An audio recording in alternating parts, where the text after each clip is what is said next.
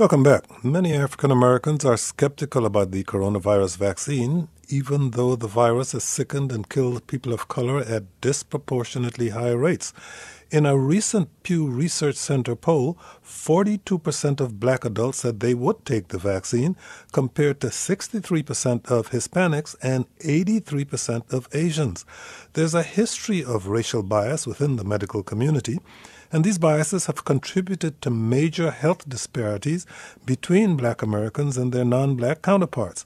As the coronavirus vaccine begins to roll out, how can the medical community regain the trust of communities of color? Joining us now is Melissa Clark, who's a physician, the CEO of the BHE Group, and steering committee member of the Black Coalition Against COVID. Dr. Clark, thank you for joining us.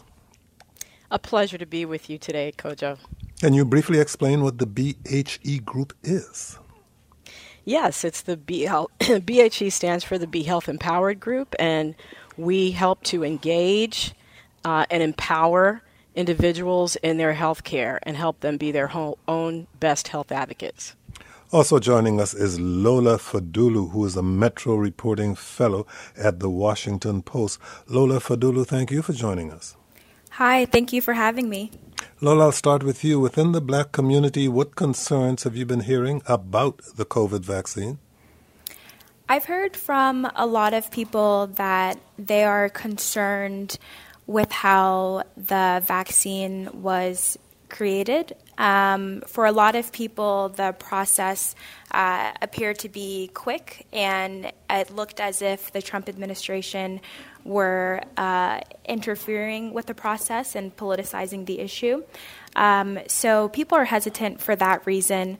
Um, there are also people who, as you mentioned, uh, mistrust the medical establishment because of examples in history of black people um, being experimented on, uh, but also because of uh, experiences people are having right now with their medical providers. Uh, so people are hesitant, and uh, a lot of people want to wait and see how the first phases of distribution go before committing to get the vaccine. Dr. Clark, what have you been hearing in terms of concerns about this vaccine? I've been hearing actually the exact same things that uh, your other guest just said. In addition, I would add that there's also an, a very active and um, long standing social media campaign that is has been previously against the flu vaccine and other vaccines that has been ramped up and revised to put out myths and uh, misinformation about the COVID 19 vaccine.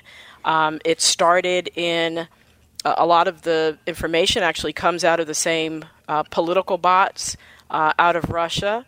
Uh, the Soviet Union, but also uh, gets picked up and disseminated. A lot of research has been done about that at the University of Maryland, and it's uh, being targeted to certain communities, including the African American community. So that magnifies all the, especially the mistrust aspect, um, historical mistrust and current mistrust that African Americans have when it comes to the medical establishment and medical research and medical treatment. Dr. Clark, who are you hearing from the most? Does any particular gender, age cohort, or other group within the African American community seem to have more concerns than others? It is across the board, Kojo.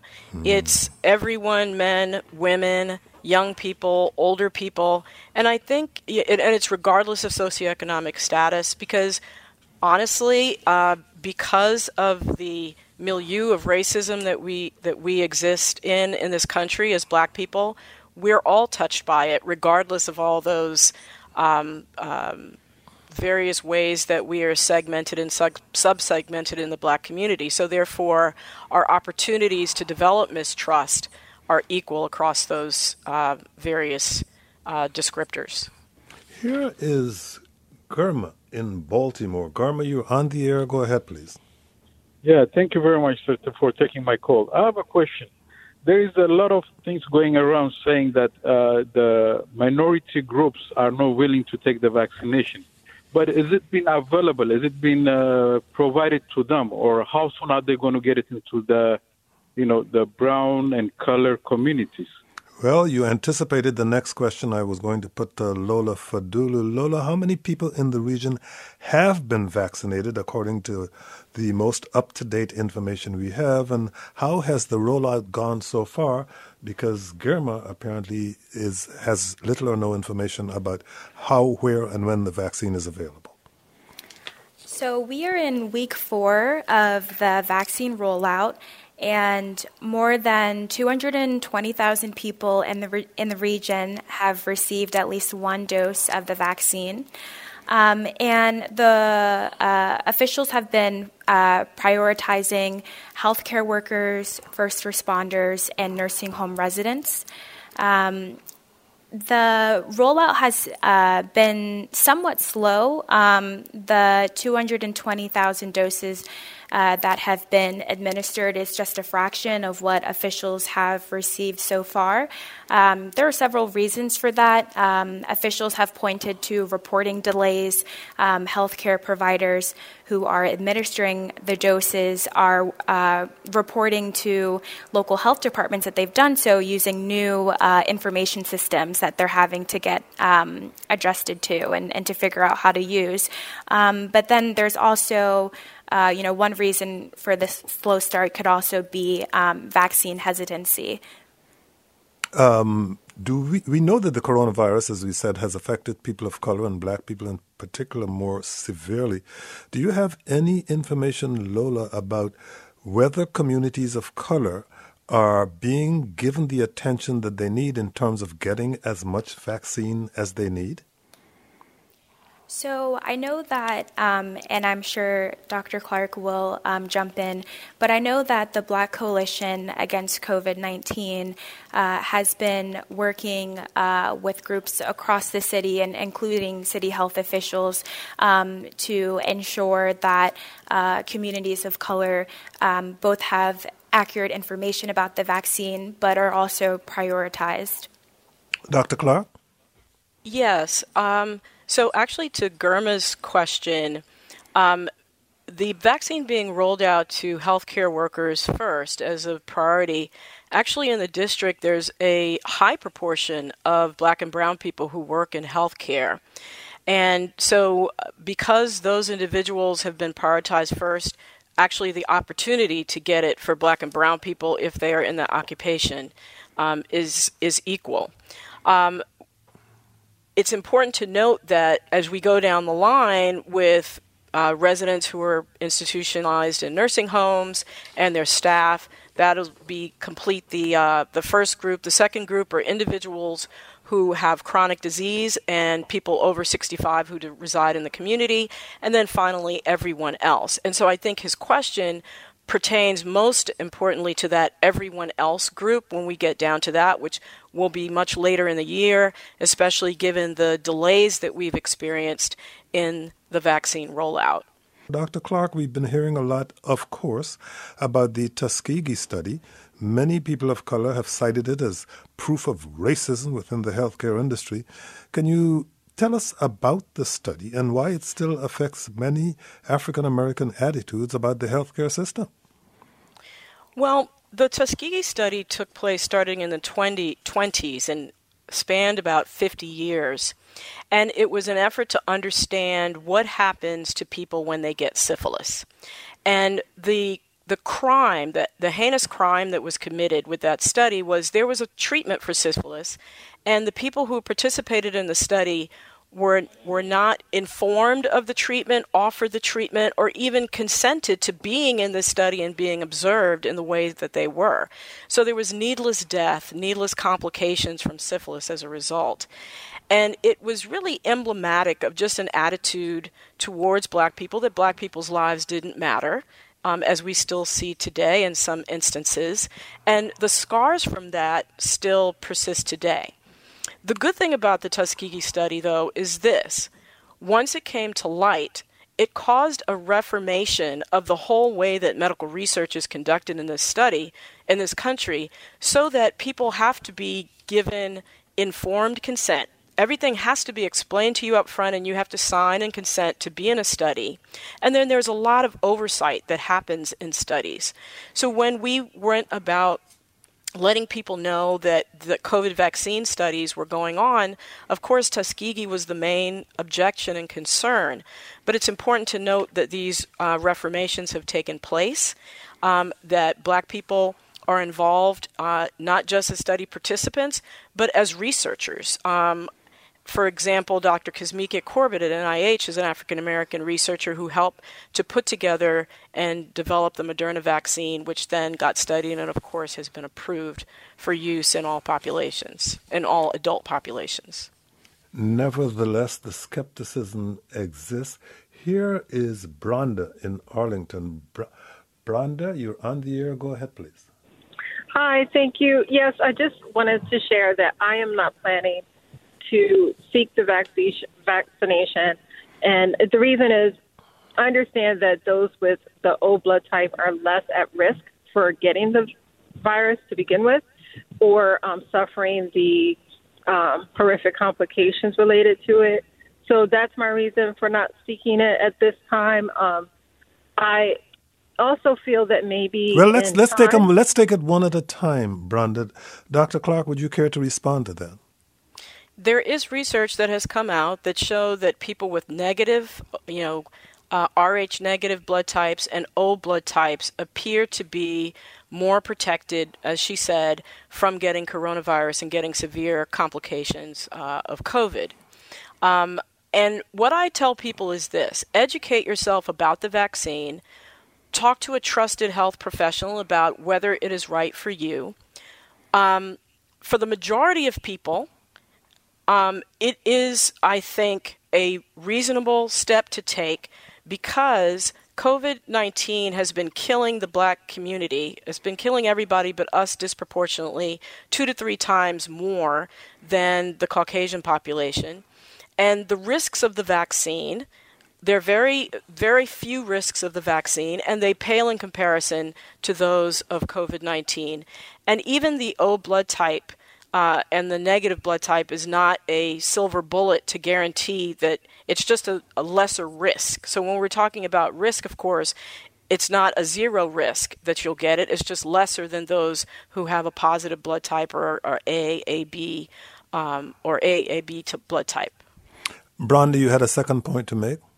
Yes, thank you. Um, the other point is um, I hope that in time uh, more uh, generations of the vaccine will be produced that are either safer, have less uh, interactions, more less allergic uh, reactions, and maybe even have maybe synthetic versions of if there if there is an animal or human genetic component to it. Um, because if you're if you have a concern with like whether it's kosher or halal or not, I would think in the next generations it might be safer, just less less, just less to be fearful of. So that's my reason. My hesitancy is thinking in time a safer vaccination will be available. So, Branda, what you're saying is that your plan B is uh, your plan A is not to get the vaccination. Your plan B is to maybe wait until however long it takes to get another generation of the vaccination. That could be a year, two years, and you're going to be staying indoors until that time. Well, I go out now. I'm covered from head to toe now. Um, I don't uh, know when. I, I expect as you know, it's it's been out. There's less, re- uh, what do you call it? Less pressure. You know, what do you call it? Politically on the companies, the pharmaceutical companies. But I think the economic pressure on those companies um, is the competition is going to produce more better medicines that um, can vaccinate, just like with the antihistamines. How many generations of Zyrtec are we on? Well, you let know, me I, let me I'm, be let me be blunt, Doctor Clark. Do you feel that Branda is merely rationalizing her skepticism? Well, I don't know Branda, so I'm not going to presume to make a judgment, but I will say this. She brings up concerns about safety And we do know the safety data that was from the trial, and we've had 4.6 million at least doses already administered. Um, and it appears that there's no increased risk of immediate severe anaphylactic allergic reaction above what previous vaccines have shown, which is about 1.3 episodes of that per million vaccines given. And in these instances, no one has died. People have needed epinephrine, um, and some of the milder ones obviously can just be treated by things like Benadryl. Um, and there's a protocol to watch people for a half an hour after getting the vaccine to ensure uh, that if they get it, that they will be treated appropriately. So uh, again, that risk pales in comparison to the death and the long-term, long COVID symptoms that we're seeing in people. Um, in my in my humble opinion, and I think the statistics bear that out. Lola Fadulu, you've interviewed people in this region who have received the vaccine. On the first day it was available. How have they described the experience? Excuse me. Uh, the healthcare workers uh, I spoke to, who were among the first to get vaccinated, um, were happy um, that we had reached the point in the pandemic where a vaccine was available. Um, but they also understood that until they received their second dose, uh, they needed to continue to follow public health guidelines such as wearing a mask and social distancing. And they also recognized that in order for the vaccine to be effective, uh, more people needed to take it. Um, so uh, it was so the healthcare workers had had sort of mixed feelings about it. Here's uh, someone who identifies as a healthcare worker, Jillian in Silver Spring, Maryland. Jillian, your turn. Hi, Kojo. How are you doing? I am doing well. Go ahead, please. So, uh, yes, I'm one of these healthcare workers who haven't gotten the vaccine yet. I actually do think it needs to be it needs to be made available to the general public as well. I, I, I they've made it available but not mandatory. So there, I know that there's a lot of healthcare workers who haven't gotten it for whatever reasons. I, I I'm not in a rush. Know um, I've been shot. I was, I'm a veteran. I'm not afraid of vaccinations. I've been vaccinated many times with anthrax, smallpox, and everything. But I, and I've, I've also been tested like, like almost weekly, um, COVID negative every time. Um, so I'm not in a rush. But I think that I don't know if that hesitancy or that the, the, the healthcare workers who are not getting it are holding up the rest of the general public. I, and I hope that's not the case. I hope that, you know, um, you know, those who take our lives in our own hands, rightly or wrongly, it shouldn't, it should not, it should, that shouldn't prevent it from getting to the people who, who need to go out there, you know, maybe in the grocery stores or the, the, the bus drivers and stuff. Well, when you say those of us who take our lives into our own hands, would you consider going out without a mask, Jillian? Oh no, I go I go out without my mask. Okay. You know, I I go out because I have to. I mean, I work. I'm an essential worker. I have to go out. I I I, I do the the PPE, the face shield. I have two masks on, an N95 mask, gloves. You know, so I, when I go into a room, a COVID room, I am I am I know I am covered head to toe. Okay. You know, but there are people who are outside, and because this is it can be spread with by asymptomatic people. I see that they're more at risk because you don't know who has it. I mean, I go into a room, I know the person has it, and I know I'm covered. And okay. yes, the people who have gotten sick, but I am covered. I'm, I'm covered by the double gloves, with the gown, with the mask, the face shield. Um, Doc, Dr. Clark, any advice for Jillian? She says she's, on the one hand, a nurse, on the other hand, not in a rush. Uh, absolutely. Let me mention that I'm a physician and I got the vaccine, Moderna vaccine, exactly one week ago, and I feel fine. I initially had a headache, which I took Tylenol four hours after, and I and it, the headache went away. And I had a little bit of pain on at the site of my um, injection, which went away after about two or three days and didn't prevent me from doing anything. Um, so the other thing I wanted to say about what I think I hear her saying is, you know, healthcare workers should not necessarily be prioritized over everyone else, but there is a logic behind the reason uh, why that happened, and that's number one because there is that high risk exposure, but you're also potentially exposing as a healthcare worker patients to the virus. So people who come into the hospital who don't have coronavirus get can be exposed to it by a healthcare worker who has it and might be asymptomatic. The second is that so the workforce doesn't get sick, so that there are enough people to continue to take care of the huge influx of COVID patients that we're seeing now, such as in LA and other hotspots around the country, we need to ensure that our healthcare workers stay healthy.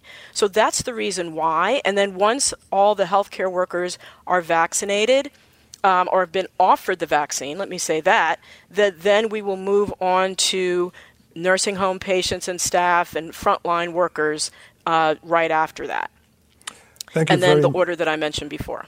Jillian, thank you very much for your call. Good luck to you. Um, Lola, DC's Department of Health is advising providers to give thawing vaccine doses to anyone willing to accept them. What can you tell us about that? So I think uh, there's been some confusion um, about this. Um, so.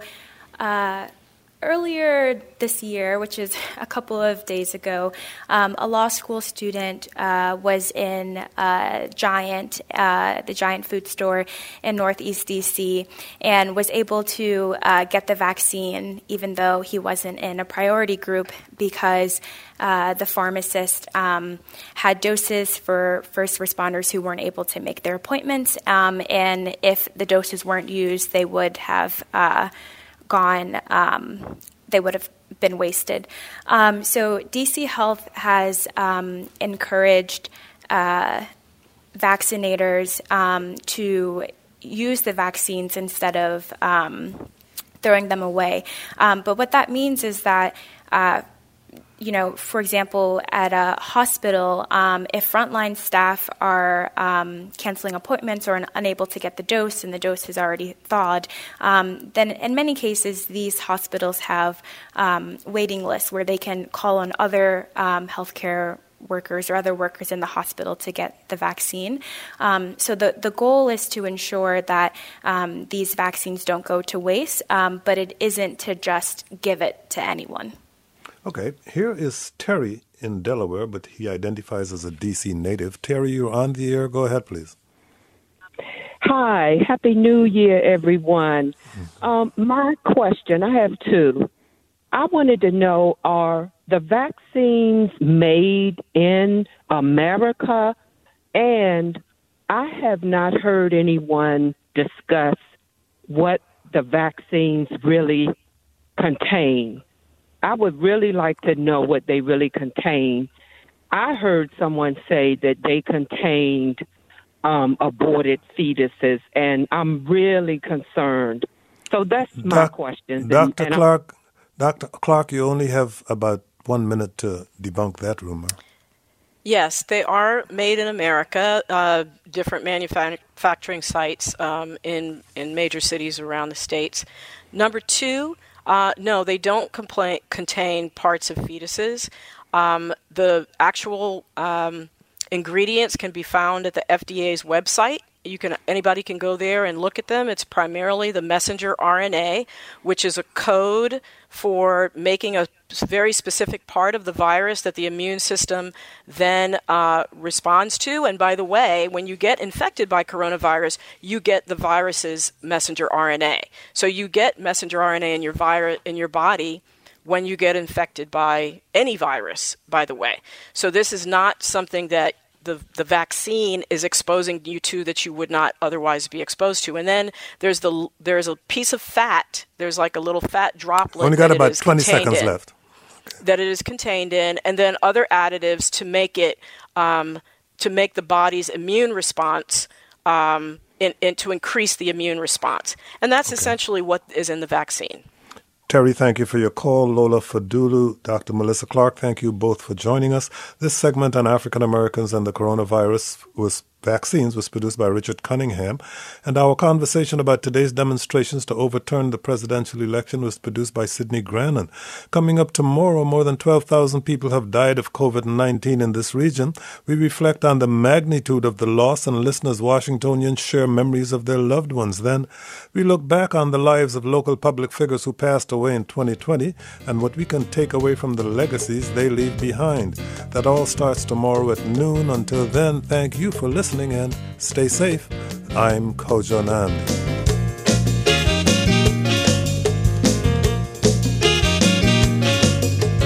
The Kojo Nnamdi Show is produced by Julie Depenbrock, Sydney Grannan, Lauren Marco, Kurt Gardinier, Richard Cunningham, and Ines Renike. Our managing producer is Ingelisa Schrobsdorff. Our broadcast engineer is Rashad Young. Today's engineer was Mike Kidd. For past shows and more content, visit kojoshow.org.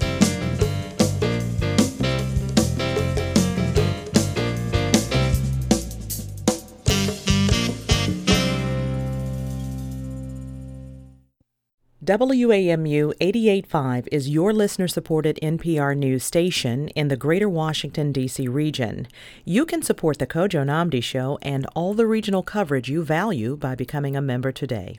Click the donate button at WAMU.org and thanks.